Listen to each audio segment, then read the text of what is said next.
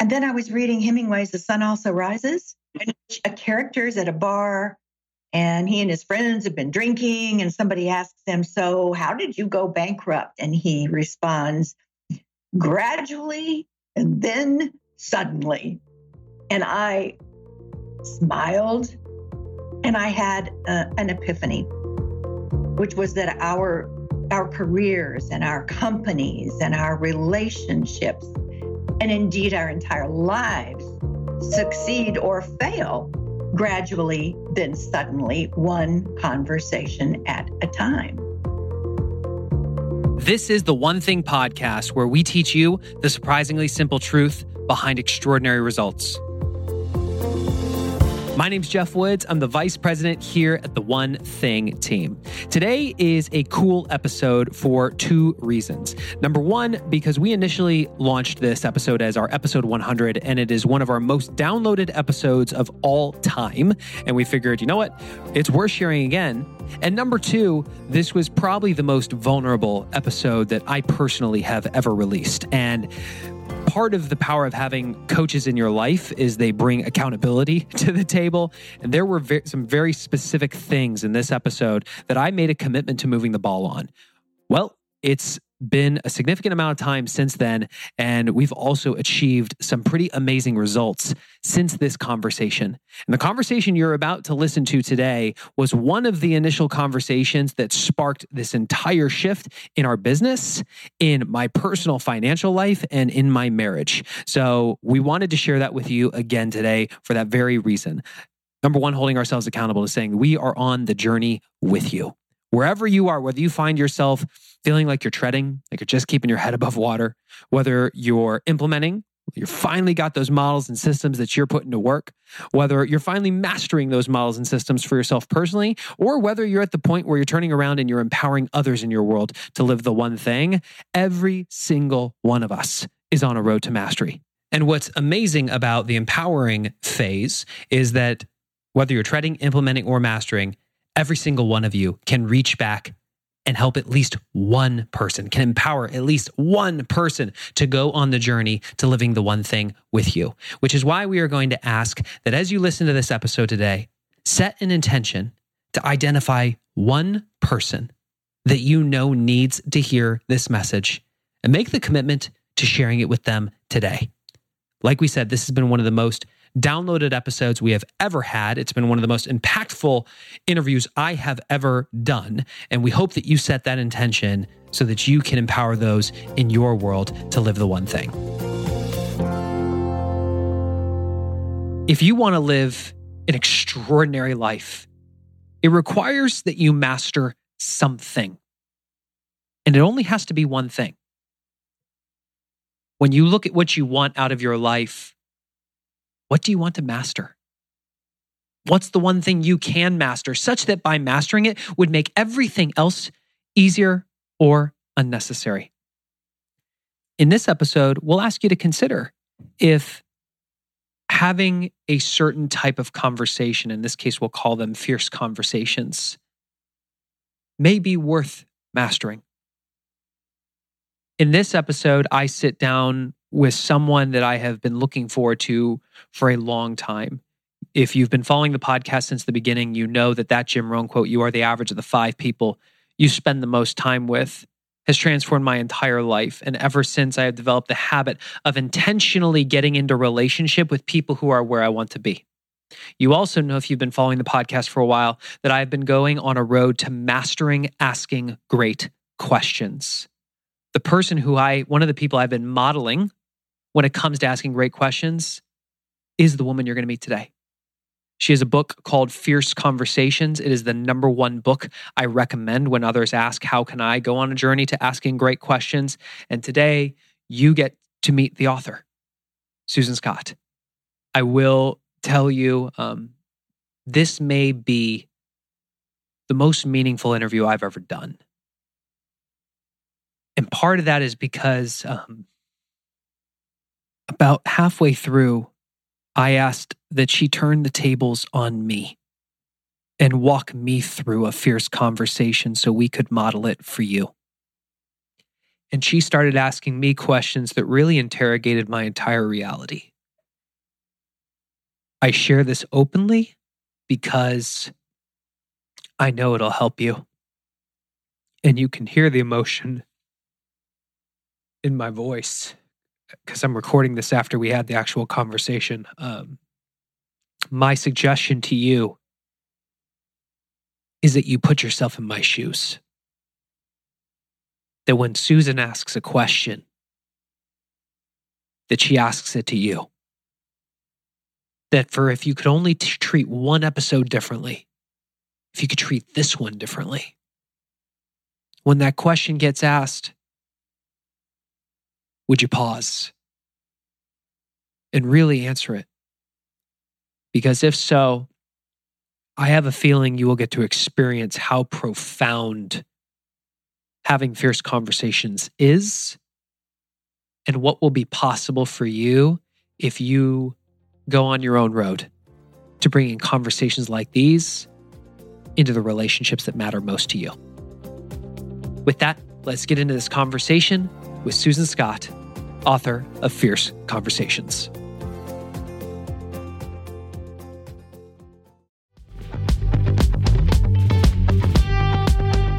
Eating healthy is an investment. It's an investment in yourself, but it also often requires an investment of your time. But good news is, Factor has delicious, ready to eat meals that are ever fresh and never frozen.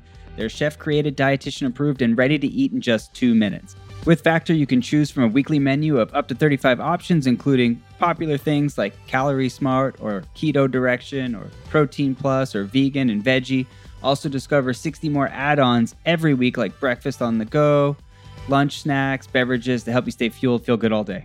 And we know our listeners here at The One Thing are focused on health and health goals. That's why we choose to partner with Factor. And if you visit factormeals.com slash 150 and use code 150, you can get 50% off your first month plus 20% off your next month. Again, that's factormeals.com slash ONE50 and use code ONE50 to get 50% off your first month plus 20% off your next month.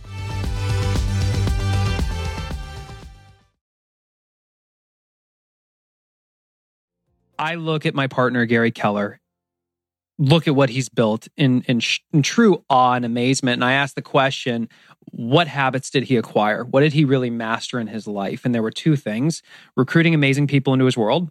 And once they were in his world, coaching them to their possibilities. And I went to our advanced coaching skills camp hosted by my partner, Dianna Kokoszka, and she holds up this book, Fierce Conversations. And for two days, she cannot stop speaking your praises.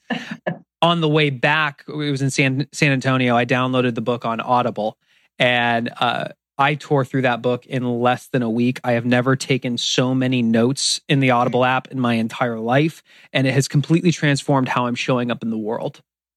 Wow. So there's there's your endorsement. Um, so for people who already they know I've been going on a road to mastering, asking great questions. Go to audible.com slash one thing, get a copy of Fierce Conversations. It is the highest endorsement that I could possibly give. Mm. Where did this come from? Well, it came from professional success and personal pain. I had been leading these small groups of CEOs for 13 years. I had two groups mm-hmm. here in Seattle, where I live, and each group had 16 non competing CEOs in it. And I would spend about two hours every month, one on one with each of the CEOs, and then one full day every month with each of the groups so that they could advise one another on their most pressing issues. And it was so strange. Honestly, when I was invited to do this, I thought, what in the world am I going to offer these CEOs? I mean, they're very very busy people. They've got resources up the river. You know what what am i going to do for 2 hours with them that's going to be worth it to them? I mean after all i started out as an english teacher in high school and loved that and still love words and and reading uh, good fiction my background was not, you know, I don't have an MBA. I, I'm that's not who I am, and it's not really who who I want to be. It's just so I went into this very humbly and just trying to sort of feel my way forward. And after having about a year of okay, but no cigar conversations with them, I had a really terrible thing happen. One of the members confessed to me that his he, he had not been telling me everything that was going on with his company, and his company was in serious trouble. And long story short, he had to sell his company, and he he he just kind of walked away with no debt, but not much to show for all the work that he'd put into it. And I felt horrible, and so did the other, the members of his group.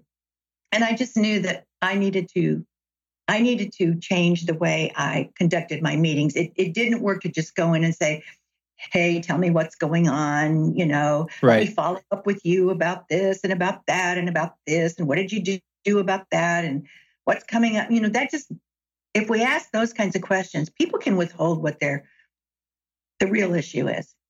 I started to change things. I started to start every single meeting with the CEOs with the question, I want you to just really take a moment to think about given everything that is on your plate everything that's got your name on it, everything, what is the most important thing that you and I should be talking about? And if they ever said, wow, I don't know, I would say, well, what would it be if you did know? and so, and they would think, you know, I mean, if if somebody asked me that question, I I need a few seconds or longer to really scan my life, my business, my everything to to be clear what I should put on the table for us to talk about that truly was the most important thing. And then I would just ask a whole lot of questions because I have never seen myself as, as a person who's going to advise CEOs and what they should do. And you have to you have to remember I had 32 totally different industries I was dealing with. From from you know coffee to software to t-shirts to everything you could imagine. I'm not the expert in any of those areas. So i'm not coming in with answers. There are some things that i have strongly held opinions about but you know i don't i don't know the ins and outs of a manufacturing company for example or retail empire so i just i just came up with some questions that would allow the ceo to have self generated insights. Mm. And over time, I mean, my CEOs just really, really thrived. And they would sometimes when they'd be interviewed, they would talk about these conversations that they had with me and the meetings that they had with their their uh, peers. You know, people would say, "What what are you doing with those guys?" And I I would try to tell them, and then they say, "Teach us, teach us." And so I, I ended up being traveling all over the world, teaching people how to have these great one on one conversations and these great meetings where you've got a room full of cats that you have to herd mm-hmm. and everybody to, you know, everybody has a strongly held opinion and believes that theirs is, is right. Now, how do you deal with that? How right. do you get beyond the loudest voice and all that? So, what happened was I'd been doing that for 13 years. I'd had well over 10,000 hours of conversations with these guys. And I say guys because most of them were men. And then I was reading Hemingway's The Sun Also Rises, mm-hmm. a character's at a bar um, in Spain, and he and his friends have been drinking, and somebody asks him, So, how did you go bankrupt? And he responds, Gradually and then suddenly. And I smiled and I had uh, an epiphany, which was that our our careers and our companies and our relationships, and indeed our entire lives succeed or fail gradually, then suddenly, one conversation at a time. Hmm. and I had just never, I had never realized that every the, the conversations were the source of all good things and all horrible things and everything in between. And I know that I, nobody ever taught me how to have these kinds of conversations. So that was powerful. Yeah. I, one of the things that I have written down that I look at every single time before I go into um, my 411 meeting with my assistant. And it's the four goals of a fierce conversation, which is to interrogate reality, to provoke learning, to tackle the tough challenges, and to enrich the relationship. You get a big gold star on you. I told you. You have no idea the notes that I took on this thing. I've I've literally been studying it. That first one, interrogate reality. Right. What does that mean? Well, that's such a huge one, and and and and and I'll I'll answer that and then circle back around to the personal pain part of it. But interrogating reality, you you have to start there. I I can remember in the olden days, I would go into a company and help them with their strategic planning, and they would set their goals and they'd create their strategy, and we'd call it good. And you know, yeah, we still do that, and we need to get back together again at least once a quarter to say what has changed since last we met. Because no plan survives its collision with reality. Correct. And reality has this irritating habit of shifting, which can seriously complicate our plans about how things were going to go. So we really need to, you know, whether it's a family, um, a, a, marriage, a, a, a work team, we need to come together every once in a while and say, okay, what are you seeing from where you sit that either supports what we're doing or suggests that we may need to reconsider? Um, you know, how is this working or is it not working? Because I, th- I, think sometimes the hardest thing is to admit, you know, our beautiful, brilliant plan that we all fell in love with is not working. Mm-hmm.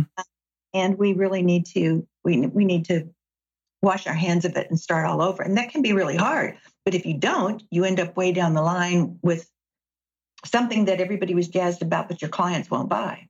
So interrogating reality is tough and interrogating one's own reality. You know, how happy am I really, really in my life, in my career, in my relationships? How happy and fulfilled am I? And you know, we're coming to the end of 2017, and it's a great time. I mean, I love December because it's when I really go off to my treehouse on Orcas Island and I reflect on the year. And you, you literally know, mean a treehouse. I do. Yeah, I do have a treehouse. I do. and I just love it. Di- Dianna shared when she came in and stayed in it. yeah. She has been there. I just, I love taking people to the treehouse you know, and, and just think, okay, look, I, I messed up in some key areas this last year. I was not really at my best. Um, I faltered here. I was strong here. This part really worked. And really just having that what is my happiness quotient? How do I really feel about who I am and how I am and how I'm moving forward in my professional work and my personal life? With my friends and family. What I'm what I'm hearing you say is that interrogating reality is not just about the people you're in relationship with. It's also about holding up the mirror, which yeah. I know episode 83, um, accountability starts by looking in the mirror, was one of our most downloaded episodes. And it was because we really held it up and made people ask the question, are you doing what you say you're doing? Are you, re- or, or are you telling yourself some story to justify your inaction? And this is about you really taking a stand for their greatness. Um, you talk a lot about oftentimes people want to be nice in conversations. They're afraid to interrogate reality because they want people to like them. But care without candor is a dysfunctional relationship, and too much candor with not enough care is a distant relationship. Yeah. I mean, I don't, I couldn't tell you the, the all the secrets to success, but I can certainly tell you uh, a key to failure, and that is try to make everybody happy, try to please everyone. Mm-hmm. That is no way to live. I mean, you end up becoming someone you don't, you yourself don't even recognize because you're not standing on any real foundation. So that you know there are seven principles in fierce conversations, and the first one is master the courage to interrogate reality. And when you think about a fierce conversation, the simplest definition is a conversation in which we come out from behind ourselves into our conversations and make them real. And when that happens, when finally someone in the room puts a toe in that water even if it feels risky to them and says, I'm maybe they might say something like, I know we, we're spent a, a lot of time talking about this, but I'm concerned that we're skipping over an issue that's really causing us a lot of problems, and it would be this. And everybody kind of holds their breath to see what's going to happen, but everybody's also grateful because everybody was thinking that, you know? Mm-hmm. And so coming out from behind yourself and ask, just getting in the habit of asking yourself, how far out from behind myself have I come into this conversation with my boss, with my customer, with my coworker, with my spouse, with my teenage daughter, with my friend? How far out from behind myself have I come? How real am I being? And am I willing to come a little bit further? Mm. Yeah. Mm. You've worked with a lot of business owners. And I, I, ran into Dianna's husband, Tony DiCello, right before this. And I looked at him, I said, Tony, I'm about to get on with Susan Scott. What's one question you would ask her? And he goes, I'm actually really curious. Um, what's the one thing you see business owners doing that messes their own business up? Oh, that is a powerful question. He's good at those. I know. It's, I, have I've sort of listened in when Tony's been coaching somebody when I've stayed uh, in their home, and I love to listen to Tony. He's very he's so good at what he does. I think the one thing that business owners sometimes uh, overlook to their detriment and the detriment of everyone around mm-hmm. them, including their employees and their customers, is the importance of connection at a deep level. I think that we can get so caught up in the intellect. And even Einstein, he was on to this. He said, we must take care not to make the intellect our God. It has, of course, strong muscles, but it cannot lead. It can only serve. So when we lead with our smarts, and I'm not saying we, we don't need our smarts, we need every brain cell we've got, you know, to, but when we lead with our smarts, but we are not connecting with our customers, with our employees, with our vendors, with our whoever, uh, at a deep level, we are water skiing through what should and could have been a much richer conversation with a much more powerful, complete, and elegant solution. So, you know, I always think about, and I write about this in both of my books. Uh, Daniel Kahneman won the Nobel Prize for economics. Daniel Kahneman is a uh, Princeton psychologist.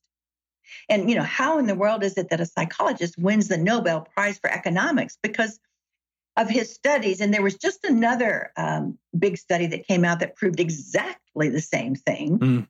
If people make decisions and act on their decisions first for emotional reasons, second for rational reasons. Mm. And this is not a girl thing, it's not a cultural thing. This is the human condition.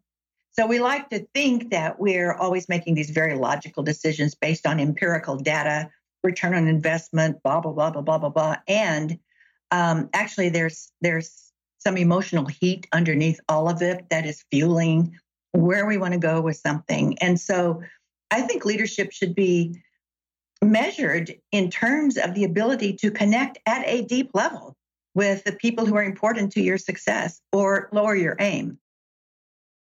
Can we narrow it down there a little bit more? Because, um, and this is the whole idea of the one thing: is you take something big, like being the type of person who can deeply connect really with anyone.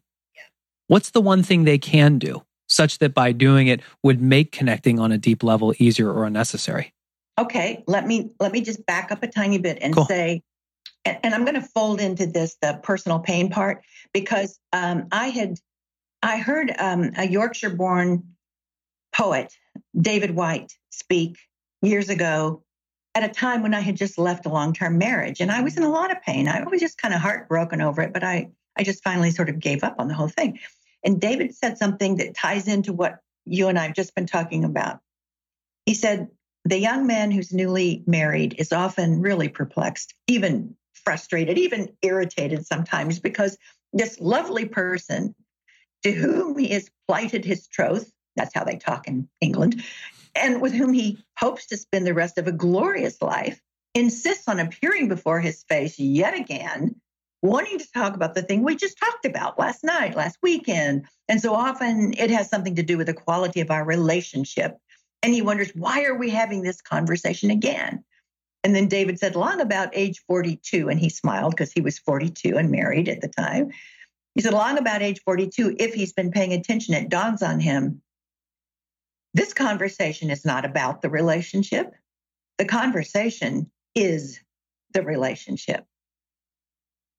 And I remember feeling like, oh my God, he is talking just to me. And I found out later on that all 400 people in the room, most, most of whom were men, felt exactly the same way. We all wanted to run out into the parking lot and phone home.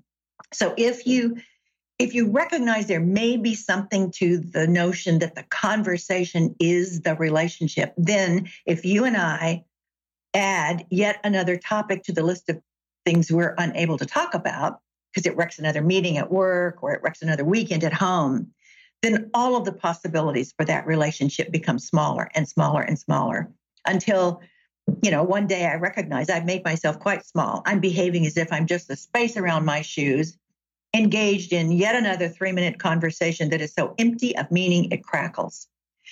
So, if the conversation is the relationship, that means that every time I'm, I'm with someone, whether we're actually speaking or we're emailing or we're texting, I mean, all of these are forms of conversation, so to speak. Every single conversation that I have with anybody is either enriching that relationship, flatlining it. So, what's the point? Or taking it down. So, what's the one thing somebody can do? Be aware of that. Be aware that this conversation, even this 30 second exchange you're having with somebody, sort of as you pause for a moment at their desk or something, are you really present? I mean, one of the principles is be here, prepared to be nowhere else.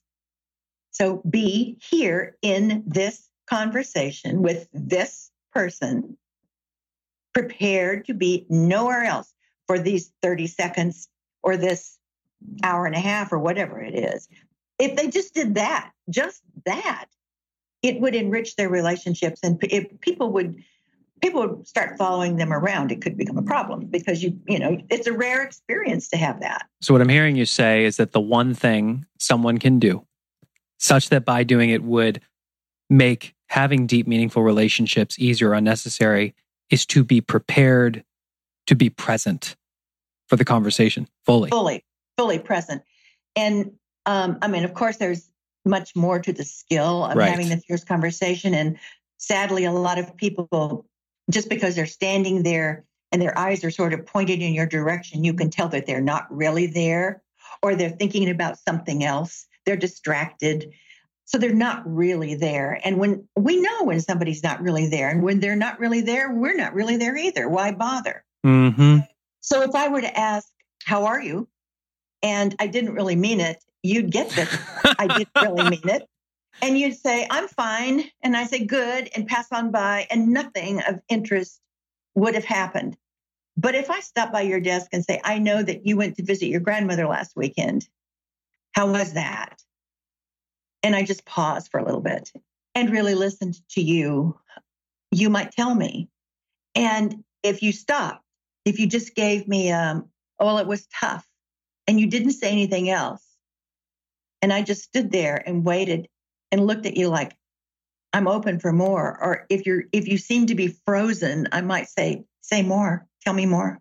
You know, and let you talk. That's a good thing. Or I might even say, hey, I heard you had an amazing conversation with one of our toughest negotiators, um, you know, a vendor that we really struggle with sometimes. Tell me how that went. I'm so impressed and really listen and not not feel like I have to say anything back to you, but I'm really listening to you. So here's the thing. A lot of people think this is all soft stuff. This this belongs in the bucket called soft skills. And they're mistaken. When we enrich our relationships, with the people who are important to our success. When with them, we interrogate reality, learning is provoked, we tackle and resolve our toughest challenges and enrich our relationships with one another. It drops straight to the bottom line. We just got some figures from one of our clients who did a pre and post survey on a whole bunch of behaviors. And the results were just stunning. And one of the ones that I was happy to see was there was a 12% improvement in strategy execution. Now, I know that a lot of decision makers are saying, I need the ROI, I need the empirical data, I need to blah, blah, blah, blah, blah. Well, 12% improvement in strategy execution would be really important. Well, where does that come from? It doesn't come from threatening people or saying, you have to get this done. I'm holding you accountable. You know, we have to meet this goal. What are you going to do? It comes from really being present, really listening to them, being extremely skillful in the questions that you ask, being completely candid, completely transparent about what's working, what isn't working, asking for their perspectives and really asking, then people lean in and amazing things start to happen for somebody like me, I have gotten clarity that if one of the things I can master in my lifetime, and this may be top two for me, is the ability to ask great questions. And I'm four months into my journey, which for people who have been following the podcast that long, they can see the transition because I have really started interrogating reality of the people who listen. Where do I go from here? What would you do if you're in my shoes, knowing everything you know? How would you go on a road to mastering asking great questions? Well, there the book is full of, of full of questions. Oh, you betcha. it's got it's got it's got long lists of just amazing questions. So I, I want to think it's it's not a shortage of good questions. The flaw is that we're not really listening to the answers. And we're not listening to the answers in a way that what somebody, how somebody responds suggests the next question. We forget to say, say more about that. Keep talking. What else? I mean, just that. Because a lot of people will, when you ask them a question, they'll give you what I think of as sort of a water ski response. So that's a surface. You know, water skiing is really fun. I grew up in Chattanooga, Tennessee. My grandparents had a place in the lake. My granddaddy had a boat. We would water ski. I loved it. And you can get a tan. But not so much in Seattle. no, not so much in Seattle. We we go to Hawaii usually. Um, but if you have, and I have, uh, gone scuba diving, that is an entirely different world you know, um, I, my next door neighbors just left this morning from Maui, and I'm very jealous because I've been over there and scuba dive, and you know, I've been four feet away from these beautiful sea turtles and everything else. And anybody who's had that experience knows that that's that is nothing like water skiing, and both are fun. But if you want the deeper experience, it's not so much the questions that you're asking, because I mean, there's just long lists of great questions. It's what do you do when somebody starts answering those questions? Mm. At what level are you listening? So, I mean, I, I've even done whole trainings on this. Get somebody up in front of the room to talk, and the group is everybody in the room has been instructed that a third of you are going to listen for the words, a, a third of you are going to listen for em- emotion connected to the words, and a third of you are going to be listening for intent. You know, what is this person really going to do about this? I mean, where, are they just blowing off steam or is there anything here? And some of the most powerful learnings in the world. I remember one guy talking about how he was so frustrated with his weight and he was going to start a diet immediately. And so people were able to say, "This is exactly what you said," and some, the, you know, the other group here are the emotions you have around this, and the third group said, "You're not going to do anything." I don't I don't believe that you're going to do anything. And he was really upset. And on the next break, he had not one but two uh, Mars bars or something. You know, I mean, he. so, and you know, am I just li- if I'm just if I'm just listening for words but not really paying attention to what's you know what might there be behind that is there a follow on question i can ask is there a way that i can get you to go beneath the Mm. surface um, so that we can have a deeper experience. So it's what you do with the answers. And you know, you might think, well, I'm going to ask this question and it's going to take us in this direction, and this is going to be so cool. But you ask the question, and if you're really listening to the answer, you may end up, you know, somewhere entirely different than where you thought you would. And it is so fascinating. It's it's nowhere you would have even guessed that this conversation could go.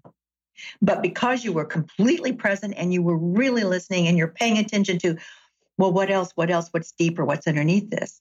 I mean, one of my favorite questions to ask people is, you know, if they're if they're describing something that bothers them, some situation or some result that's really bothering them, um, and I can say, well, I mean, please tell me everything that you're not liking about this. You know, what results is this producing? And they they tell me, well, I don't like this, and this is happening, and that's happening, and I always, what else, what else, what else?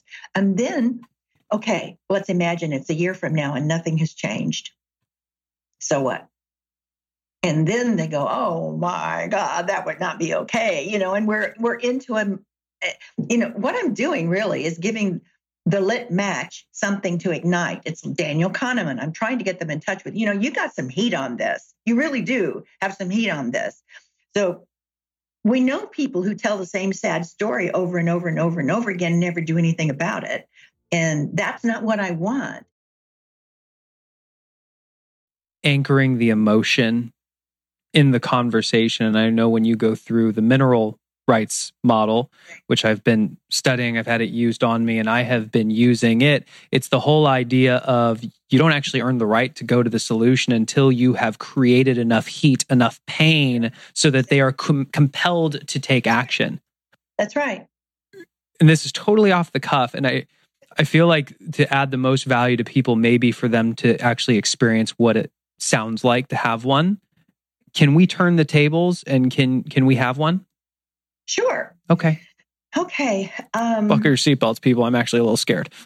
yeah, don't need to be. This is a, you know, one of the things about a fierce conversation is that there is filled with um, goodwill and compassion. Mhm. There are no, you know, people talk about harsh reality or brutal in, uh, honesty, and there's nothing brutal or harsh about a fierce conversation. Sometimes it can be a very loving conversation. But let me ask you, Geoff, you know, when you think about what's happening in your life right now, professional, personal, everything, all aspects that are important to you.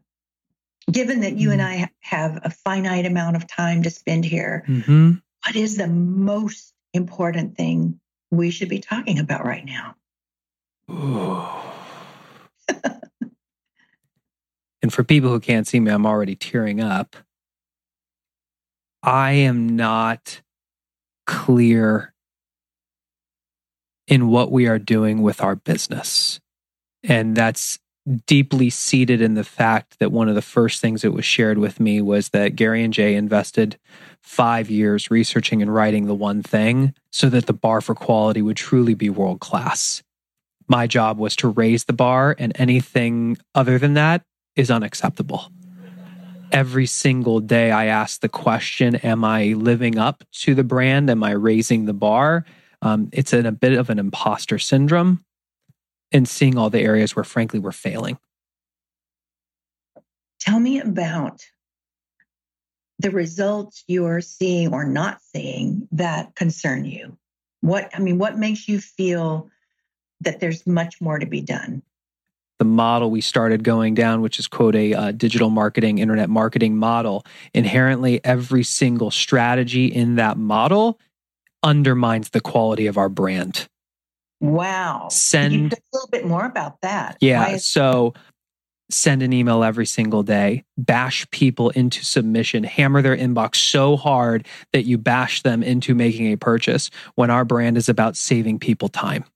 wow. And inherently, if I'm honest with myself, I feel like we've we've made a tweak recently. I used to say 85%. I think at least 60% of our emails still waste people's time.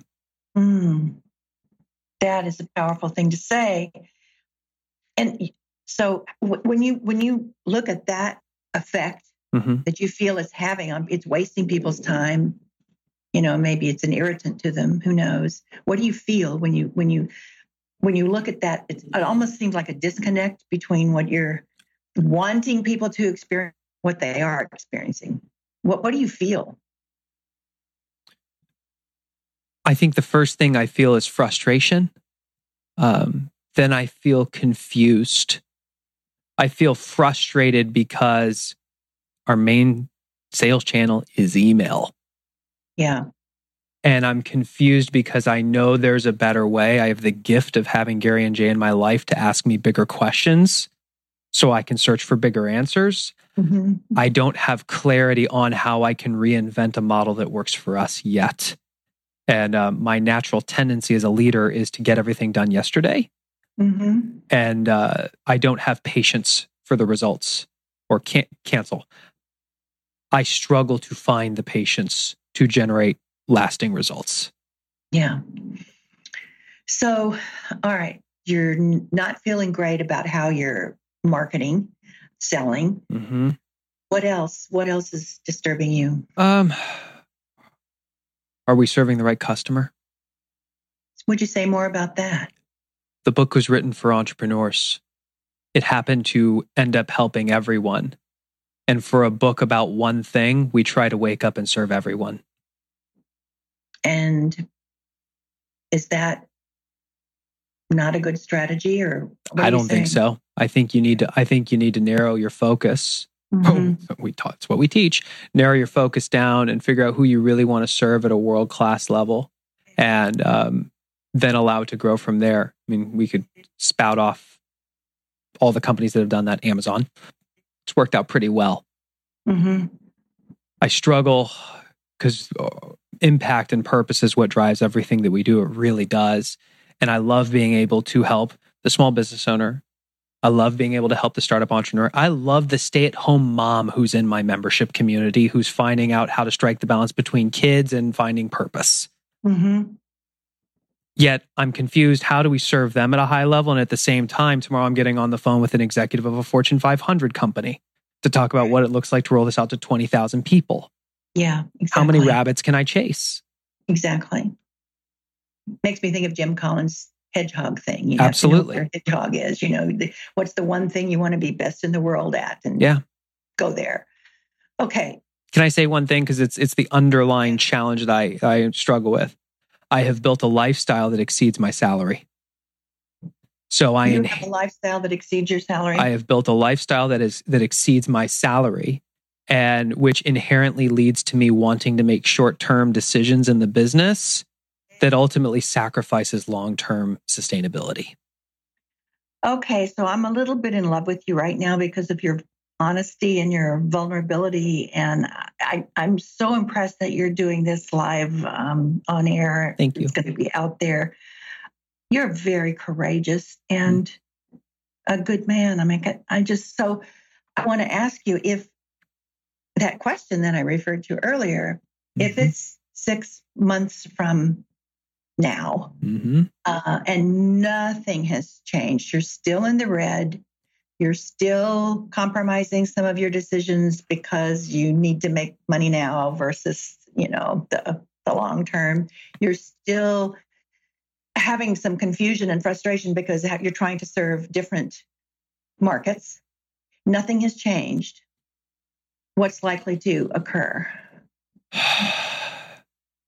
Ooh, what a sigh. I've heard Gary say this. Sometimes we tell ourselves this, sometimes we're failing so slowly, it Mm. feels like we're succeeding. Very much like your uh, sud, uh, what was it? Gradually, Gradually, then suddenly. suddenly. Mm, If we continue doing what we're we've been doing in certain aspects of the business, it's failing so slowly that ultimately, I think it's that gradually, then suddenly. We are making many tweaks. I'm putting that pressure on myself because of my lifestyle. Well, let's talk about that, Geoff. So, you know, oh, Good. in, in, almost, in, in almost any situation, we, I mean, the toughest and most important thing to do is to say, where, where are, where's my DNA on this situation? Oh, you know, yeah. where are my fingerprints here? What, what have you brought to the party, so to speak, that has is causing this languishing success slash failure. The pain that I've inflicted on myself. I've inflicted pain on myself because I have, yet again, this is the second time I've done this when I swore I wouldn't do it again after the first time. Yeah. Um, I built a lifestyle that exceeds the salary, and it's tough to move back. Yeah. What else? I really do believe that's it. And here's Mhm. why I say that, Susan. If the money were not, if I wasn't feeling the financial strain on a month to month basis, I would be where my partners are mentally, which is let's build a great company. We see the metrics, we see what's happening. We know we're building great products that are helping people um, that will scale. We know we're doing the right thing. It's that knocking that lead domino down and trusting the domino effect over time is insanely hard. So let me ask you this. Let's say you did the hard thing, Mm-hmm. which would be to lower your costs. Mm-hmm. You were very, very clear about your work, who your market is. You were building something that you could see is actually going to succeed Mm-hmm. because you have you've said you know it's like one of the one of the really cool things david whyte that poet said is one of the most powerful learn to say is no. Mm. and because if we say yes and yes and yes yes we can we can serve this market. Yes we can do this for you. Yes we can do that for you. Then when a really powerful yes comes along there's no room for it. Because Mhm. you've said yes to everything else. So let's say you've said no.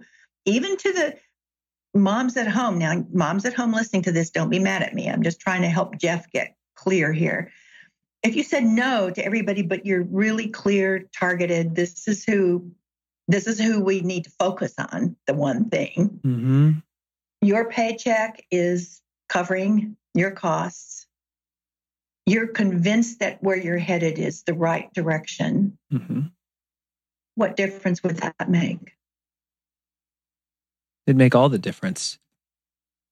Most of the strain and stress that I create for myself, the number one stress in my marriage, would all go away hmm. what about the business as well. I would be 100% committed and focused on doing the right long term things. And if there was no longer this painful stress on your marriage because you're living within your means, even though Mhm. they're a bit smaller for the time being, and if the business you're you're really rocketing along in the right direction on the right things, if that were the case, what would you feel? I'd feel amazing. I mean, I'd feel like I'd be living my purpose. I wouldn't, I'm, I still can't wait to get out of bed, but I mean, just truly, um, I'm living my life's calling right now, and I would be feeling the word that comes to mind is euphoria. Mm, that's a sweet word. It's a good one. And what about your marriage? No more stress on there. Yeah. No more stress. What would you be feeling then? Uh, my connection with Amy would be just so much deeper. hmm It's um, it's a huge, it's a huge issue right now. Mm. I'll say opportunity. I get that it is. I and those who are listening, I'm looking at Geoff. We're on Skype, and I see the tears in your eyes, and I see the pain, and I'm so, I feel it. So I'm going to ask you this question: Given everything that you and I've just talked about, just in this very brief conversation, what do you see as the next most important step? I mean, there may be many steps but the next most important step you need to take.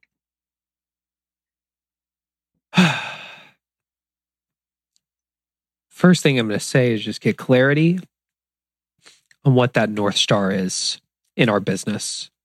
To truly get clarity on what the right, like, let me just assume that everything else has been taken care of. What are the right actions?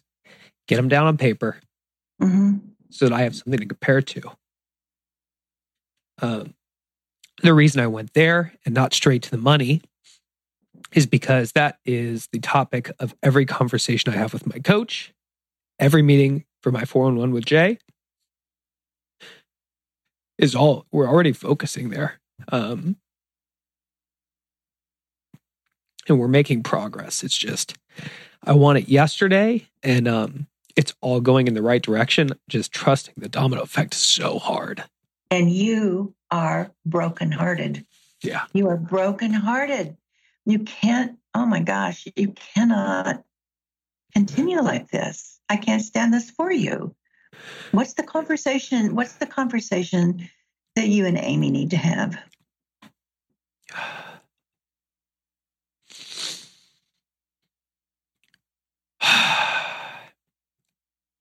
At this point, I feel like I need to put her in the driver's seat.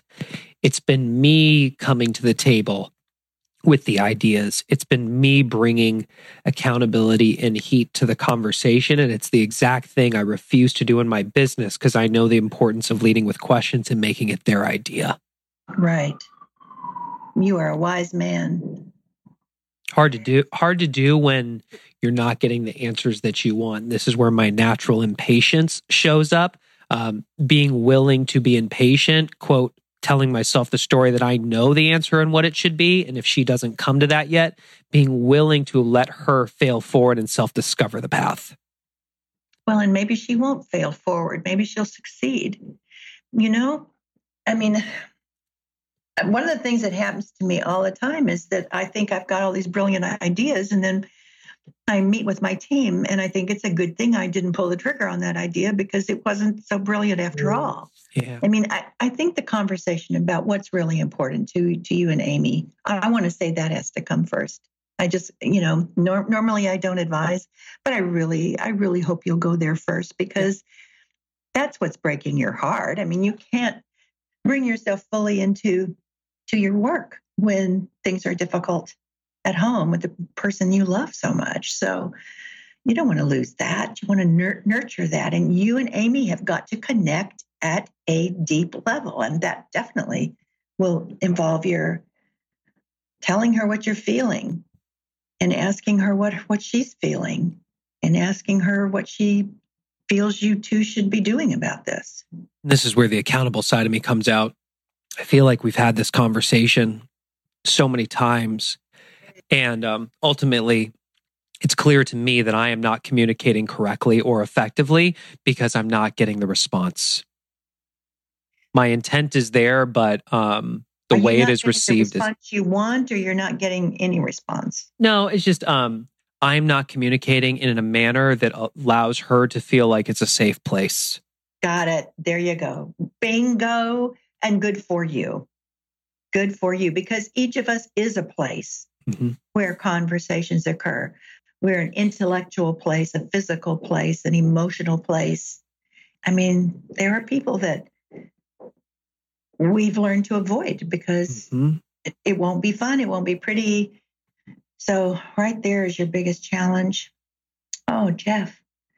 All right, and then, and then um, what else? I mean, I, we're not going to make build out the whole long list, but right. so you know, you're you, you you're going to talk again with Amy, but in a very different way, a very different way, because you're mostly going to ask and listen.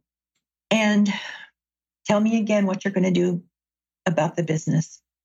I'm going to write down what the right activities are. If I removed everything that's um, causing the strain, yeah. what would I be doing if money was not the issue to build a truly lasting business?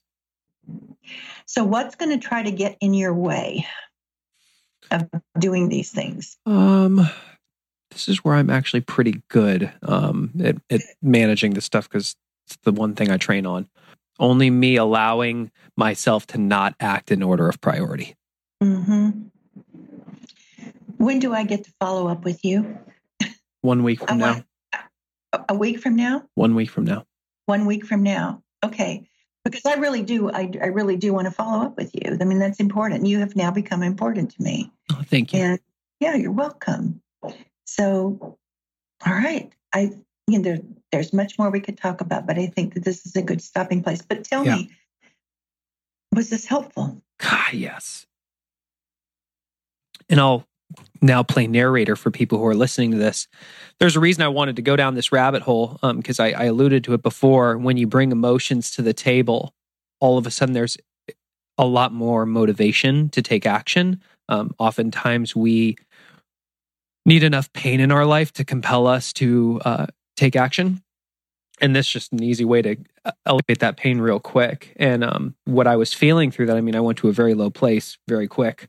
Um, but at the end, like that clarity, like I just felt the weight lift off my shoulders. I want to do it. I'm looking at everything else that is on my calendar this week and saying it's not as important. Um, mm-hmm. Just, it's good. That's great. So these conversations, this particular coaching is called a coaching conversation, although, as I shared with you, I've never seen myself as a coach. Hmm. But this conversation, this particular approach, can also be about really exciting things. It can be about, you know, here's here's where we're going and here's what's happening and here's something that I'm really excited about. Sometimes they're sometimes they are there there can be sadness and frustration and anger and a myriad of emotions. And sometimes there can be joy and excitement. And and I always want uh, uh, one of these conversations always ends with given everything you and I have just explored together, what do you see as the next most important step? Because you've got, you know, then then a person is ready to say, by golly, I'm gonna take at least one step. And I want you to do that and I will follow up with you.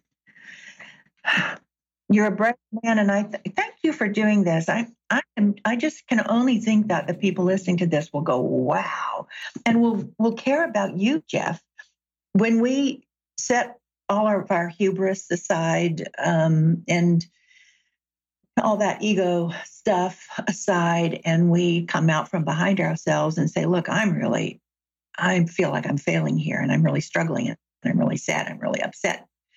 most people will circle the wagons. Having said that, if a month from now you had taken no steps at all and were telling exactly the same story and having done nothing, then we would have a different conversation. You know, right? Because we all we all know the person who's constantly telling the same sad story and is in no immediate danger of doing anything about it. So one of the things about fierce conversations is it it tends to um, create a bias for action, which mm. is really what we all want. Amazing. Well, Susan, where can people learn more about you? Well, they can online uh, just go to Fierce. If you if you just type in Fierce, probably our company will come up, fierceinc.com, and you can um, learn all about us. We conduct trainings all over the world uh, with companies from the Fortune 1 to the very small and medium size that will help companies have the conversations that they need to have because what gets talked about in a company, how it gets talked about, and who gets invited to the table determines what's going to happen. And equally important, what's not going to happen. So, our focus, it's really interesting, our focus is in the corporate world, even though I get emails almost every day from people who say i'm using this at home i love this this is helping with my marriage etc and someday i think we'll have something for the general public but right now it's all corporate and it, uh, it, it's just deeply gratifying the work that we're doing out there yeah well thank you for everything that you are doing it's uh, already made an impact in my life and today was very big thank you geoff thank you i'm, I'm honored to uh, to be a part of what you're doing and please give my best to Gary. I admire him tremendously. Thank you. Well, there you have it. Our initial conversation with Susan Scott that was released as our episode 100 at the end of 2017. What's amazing as we listen back to this is the principles absolutely still ring true. The conversation is the relationship. And when you notice every single area in a relationship that you feel like you cannot go there. You just can't bring that up. It makes the possibilities for that relationship that much smaller. At the beginning of this episode, I shared with you that part of releasing this was holding ourselves accountable. this was one of the conversations that was a lead domino to transforming many things in our world. First thing was how we operate as a business. We realized we were missing a person. We were missing somebody who every single day woke up with your best interests at heart, who every single day asked the question how can we create amazing content for you? And raising the bar every single time. Who every single day asks the question how do we put you and your interests at the center of the business? Her name's Kaylin Less, and she came on as our community manager. When we brought her on, that began transforming everything from the emails that we write the quality of our membership program. And one of the things I mentioned that was that we were really struggling with in this episode was the tactics that were being used based on a content marketing or internet marketing model were not reflective of our business. For that, we've been working to get down to one email a week, which is, I don't know another business in the content marketing game that is doing that. Yet, we're setting out to do it. And instead of trying to play all the games everybody else is doing, we are focusing on bringing so much value to you that the growth of our business comes from referrals. It's why we asked you at the beginning of the episode to think of one person that you can share this with. And we've seen that the growth of this show is largely based on referrals. We hope that if this episode has brought value to you, that you will share it. The other thing that we get to share an accountability update on is what has happened in my personal finances and in my marriage since airing this. It's amazing how I showed up with my agenda, trying to get my wife to be interested in it. And going through this conversation with Susan, I got clarity that, you know what? It's on me. I'm not showing up and providing a space where it leads to us being honest with each other so the first thing that we did, we I asked the focusing question, what's the one thing I can do such that by doing it would make getting on the same page with money with Amy easier or unnecessary? Part of it was having a time block for us to actually talk about our finances. We started having a Sunday family meeting where we sat down every week and looked at where the spending was the week before and then forecasted where we wanted to spend this week and making sure that it was on budget.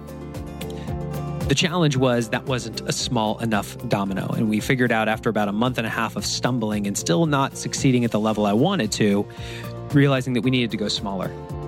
Then we realized the one thing that we can do that would make everything else easier or unnecessary was every single day write down what we spent. We have our budget for the week, and we realize we want to develop the habit of developing a lifestyle to match a budget. Whether that budget be a big number or a small number, could we have the ability to develop a lifestyle that matches a budget?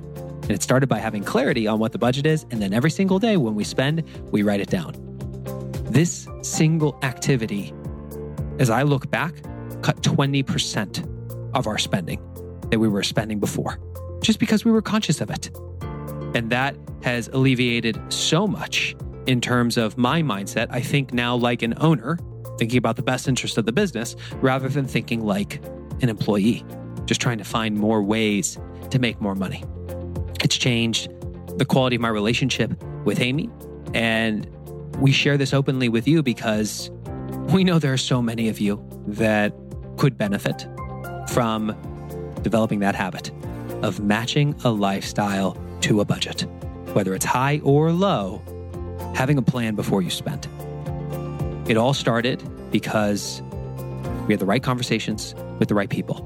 And this is part of the reason that for those of you who have been following the show for a long time, we've talked about one thing coaching. I have coaches in my life. Jay has a coach. Gary has coaches. This has been a big commitment and initiative for us behind the scenes. And we are now at that point where we are launching it. So, for those of you who would like to have someone in your world who can have deep, meaningful conversations like the one you have heard today, please go to theonething.com slash training. That's with the number one in the URL. You'll see a way that you can submit information regarding coaching, or you can send us an email directly at mastery at the theonething.com mastery at the theonething.com. That's with the number one in the URL. Put coaching in the subject line, and we'll make sure to reach out and connect you to the right person. Again, thank you for going on this journey with us. Uh, I'm not quite sure where else we could have these type of conversations and record this and, and, and be so vulnerable. And because you are the type of person who we know will will listen to this and will take action, it changes the dynamic. We hope that you will be the type of person that will go on to share this because we know the impact that this has made when we released it the first time, and we look forward to seeing what happens over the next wave. Thanks for being you, and we look forward to being with you in the next episode.